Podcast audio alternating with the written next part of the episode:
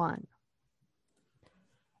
Hello, everyone, and welcome. I'm Jennifer Urezzio, founder of Soul Language, and I'm dedicating to providing you, my listener, with tangible tools to embody your divinity and create a life based on freedom. This is Asked and Answered by Soul, where we focus on topics that will guide you to listening and utilizing your essential nature. And I'm really excited because I get to talk to Dr. Monique Hunt today about connecting with your ancestors.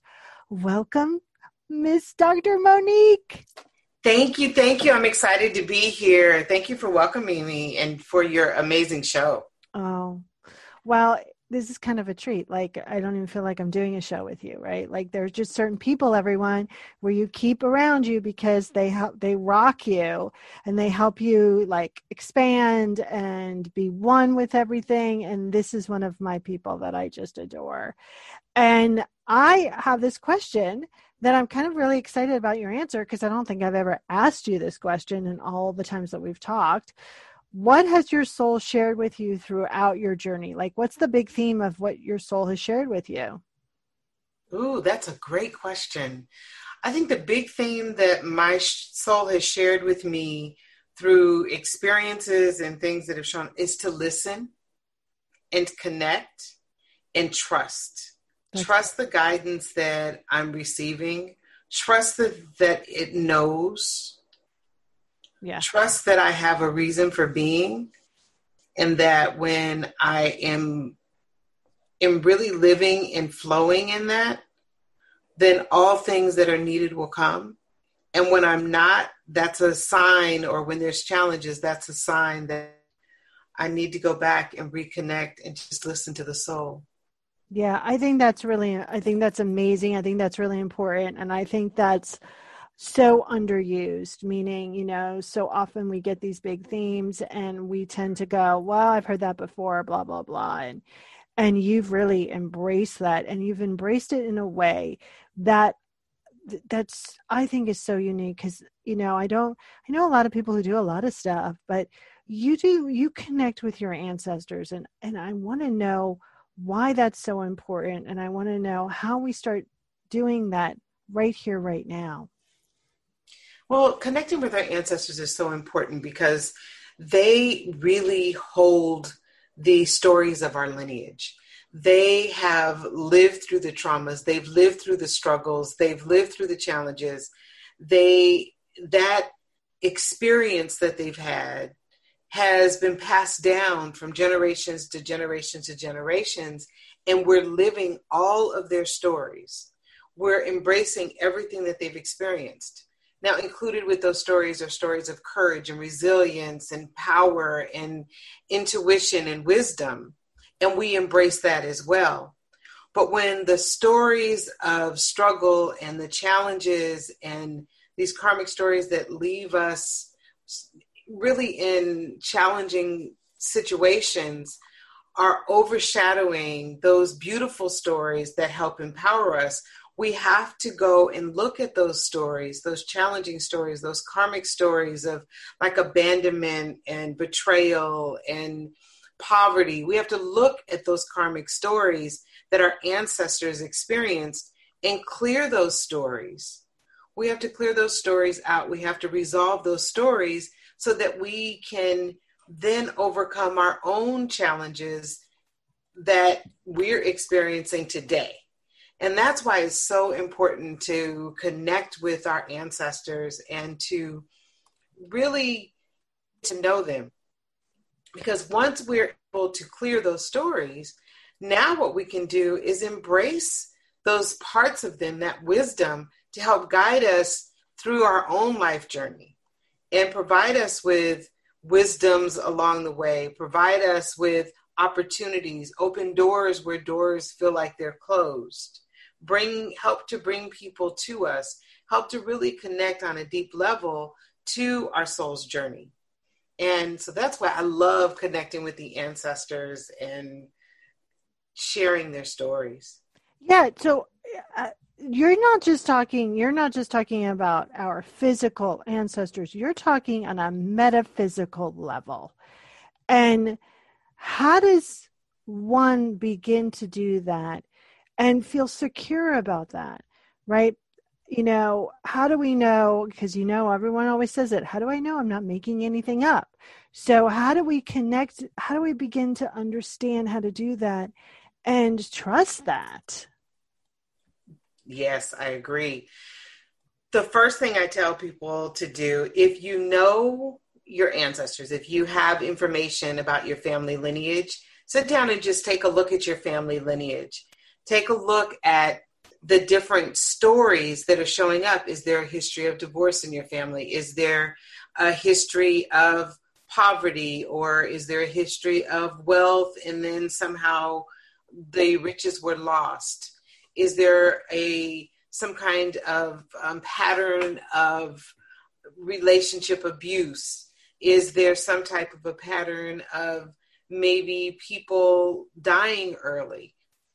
Look at mm-hmm. the information. That's if you're connected to your family. You can look at that information and know that there's definitely some karmic stories that have been passed down to you from your family lineage. And so that's one step to really getting started to understanding that the stories are actually there. The next step is if you, well, let's go back to if you don't know your ancestors, then you can take a look at where are you from? Where is, where, what land are your relatives from? And what are some of the historical experiences that your ancestors may have faced? you know, maybe the Holocaust or some type of a war, famine, any of those things, and you'll know that, wow, okay, so they've probably had some of these experiences that have been passed down to me. Once we have some idea based on our own life experiences what these karmic stories are, then we can begin to connect with the ancestors.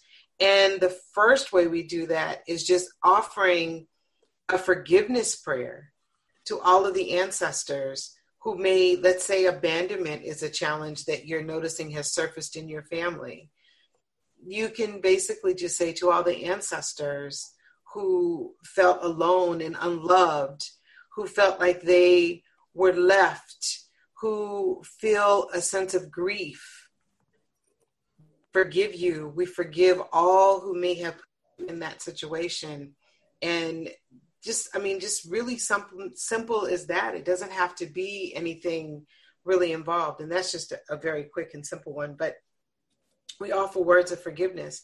And that begins to dissolve that karmic story that those ancestors experienced so, and go so, ahead i'm sorry. so what you're saying is is that you know these patterns of self destruction, limitation are passed on not just physically but also energetically and they are we are being influenced by them some very directly some very sneaky and hidden. And by just what you said which was so beautiful and i could feel my body automatically relaxing just by offering deep forgiveness to ourselves and to our ancestors that starts to break down that energetic encoding immediately.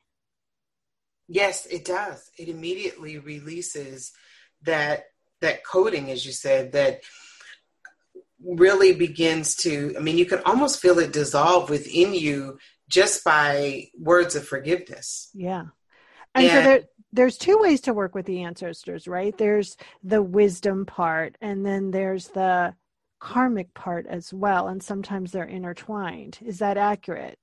That is very accurate. There's the karmic part where we just talked about the forgiveness, understanding the karmic stories. And then there's inviting the ancestors in for guidance and wisdom and support. And if you're challenged with something that's happening in your life, maybe you're in a relationship that is experiencing, you know, some challenges around communication.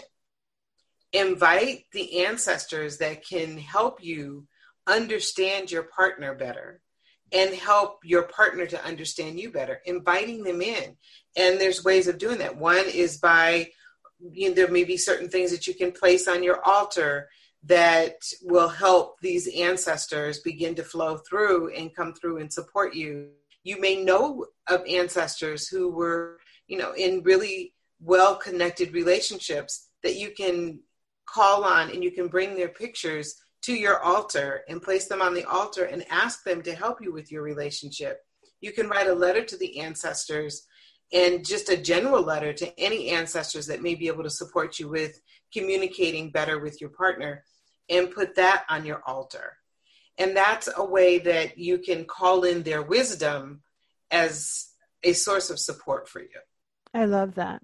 And and what you're really if if you just listen to kind of the back and forth of here, the feeling of it, it's really creating a a circle of of extreme support, you know, both on a physical level and a metaphysical level and re, you know, really allowing those energies to support you in, in such a profound way because they're there for the calling on. And I think most of us forget to utilize that especially you know over here in the united states we we forget you know all that is uh, is uh, within our toolbox. Yes we do. We don't tend to call upon the ancestors and i you know I, as i talk to people about their ancestral lineages i am also amazed at the number of people who really don't know much about their ancestors and then I talk to people who live in other parts of the world that can give you the history of their ancestors going back, you know, 12, 13, 14 generations, and how it is very natural for them to bring in and call on the ancestors. So it's very interesting that there are people in the world who are really embracing the um, support of their ancestors while others are just learning and starting to experience what this means. And it's so beautiful to see that happening more here in the US. I agree. You know, I think that, I mean, I know bits and pieces and scattered stories, but, um, you know, the, my, the relatives were always focused on what's here? What's the future? No no no not the past the future here. Like really you know i think i'm three or fourth generation so really laying down roots. While warner my my boyfriend whose parents are he's actually first generation. He was born in uh in la in the united states. Um he knows a lot about his father's uh, siblings and his mother's siblings and his grandmother and and I love to hear those stories and and you know I think it gives a very rich tapestry of who we are on a human level and who we are on a metaphysical level.